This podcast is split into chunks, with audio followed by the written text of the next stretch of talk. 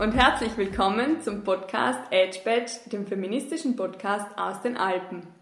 Bevor wir mit der Folge beginnen, möchten wir ein kleines Dankeschön an die tolle Band Elise Noir aussprechen. Wer sie noch nicht kennt, die Elise aus Brixen und der Aaron aus Wien treten gemeinsam als Elise Noir auf. In so Intro ist ein Ausschnitt von ihrem Song Sorry aus dem neuen Album I Was Just About to Leave. Das Thema für der heutigen Episode ist eins, das uns wirklich, wirklich alle betrifft, nämlich das Gender Care Gap. Wir alle kennen Gaps, also Lücken, die die Unterschiede zwischen den Geschlechtern aufzeigen. Und das bekannteste Gap ist wahrscheinlich das Gender Pay Gap, also glaube ich die meisten etwas. Also es sagt einfach, dass Frauen weniger Lohn kriegen für die gleiche Arbeit. Und in Südtirol ist es seit Jahren konstant so um die 16, 17 Prozent weniger Gehalt. Aber dann gibt es auch noch das Pensionsgap, also das Pension Gap, dass Frauen einfach weniger Rente kriegen als Männer und Sell ist in Südtirol sogar um die 32 Prozent. Also Frauen kriegen 32 Prozent weniger Rente auszahlt als Männer. Und dann gibt es auch noch zum Beispiel den sogenannten Orgasm Gap, also dass Frauen beim Sex weniger oft zu einem Orgasmus kommen als Männer.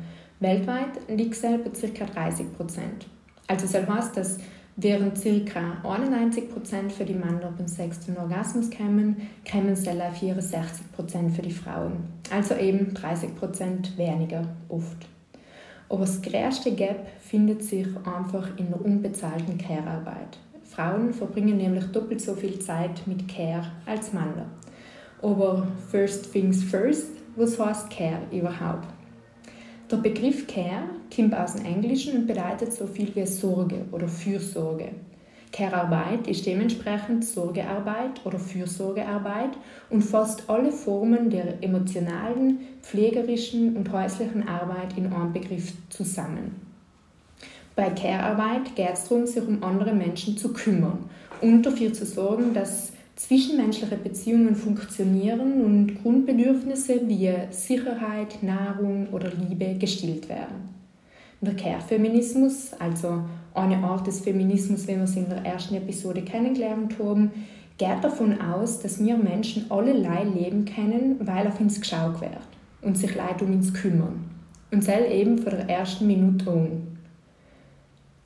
Ohne Care-Arbeit kann sonst nichts tun werden. Laut Care-Feminismus fußt also unsere Gesellschaft quasi auf der Care-Arbeit. Sie ist der Grund, warum unsere Gesellschaft in erster Linie funktionieren kann, weil eben, wie gesagt, ohne Care-Arbeit kann keine andere Form von Arbeit verrichtet werden. Und sonst auch relativ wenig. Immerhin ist die Erziehung für Kinder und die Verpflegung für ältere Menschen oder für pflegebedürftige Menschen gleich wichtig für ein funktionierendes Miteinander wie das Bauen für Häuser oder Autos.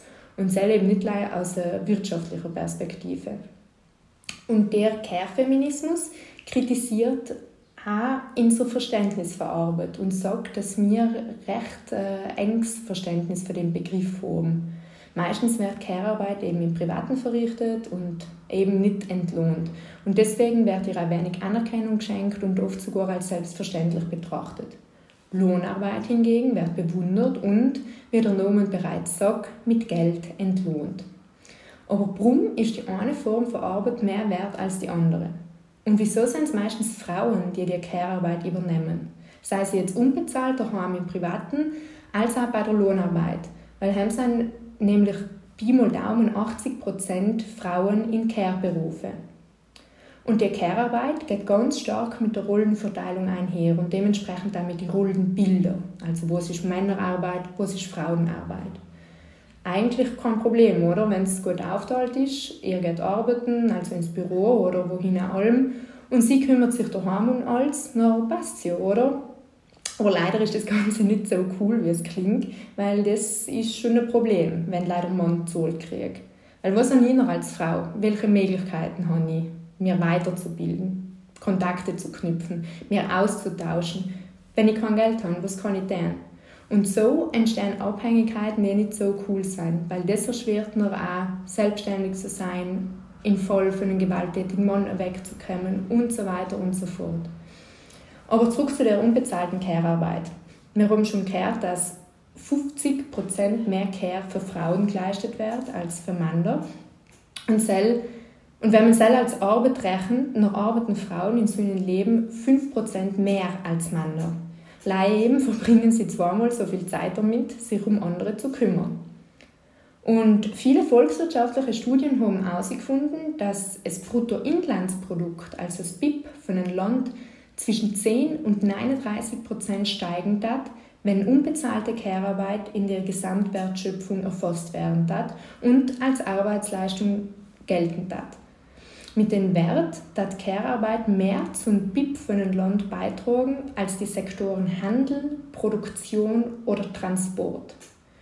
Schließlich liegt die Zeit, die täglich weltweit für unbezahlte Care aufgewendet wird, Schätzungen der UN Women zufolge bei 16 Milliarden Stunden. Also 16 Milliarden Stunden werden täglich gratis damit verbracht, zu waschen, zu kochen, zu putzen, zu saugen und so weiter.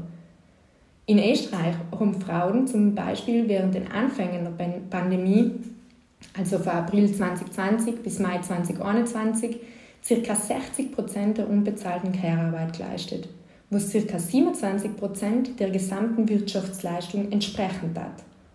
In Geld umgerechnet haben Frauen in Österreich während der Zeit als unbezahlt Care-Arbeit in Wert von 108 Milliarden Euro geleistet. Und das ist ein unglaublicher Zahlen, oder? Ich glaube, alle, die selber einen Haushalt haben oder sich um andere Leute kümmern, kümmern müssen, die vielleicht Kinder haben oder eben pflegebedürftige Leute im Umfeld, wissen, wie viel Zeit Care beansprucht und wie streng die Art für Arbeit ist, sei es jetzt physisch als auch psychisch. Und das ist ganz klar ein feministisches Thema, weil es lang wahrscheinlich schon ein Blick ins eigene Zuhause, um feststellen zu können, wie das Ganze aufteilt ist und dass das vielleicht nicht allem ganz gerecht ist. Und das European Institute for Gender Equality, die EIGE, sieht in den Gender Care Gap die Wurzel des Problems der ungleichen Bezahlung, also von Gender Pay Gap, und daher dringenden Handlungsbedarf. Also es muss unbedingt etwas gemacht werden. Und die EIGE betont auch, dass die Pandemie das Care Gap drastisch vergrößert hat. Und genau deswegen reden wir drüber. Viel Spaß mit der Folge.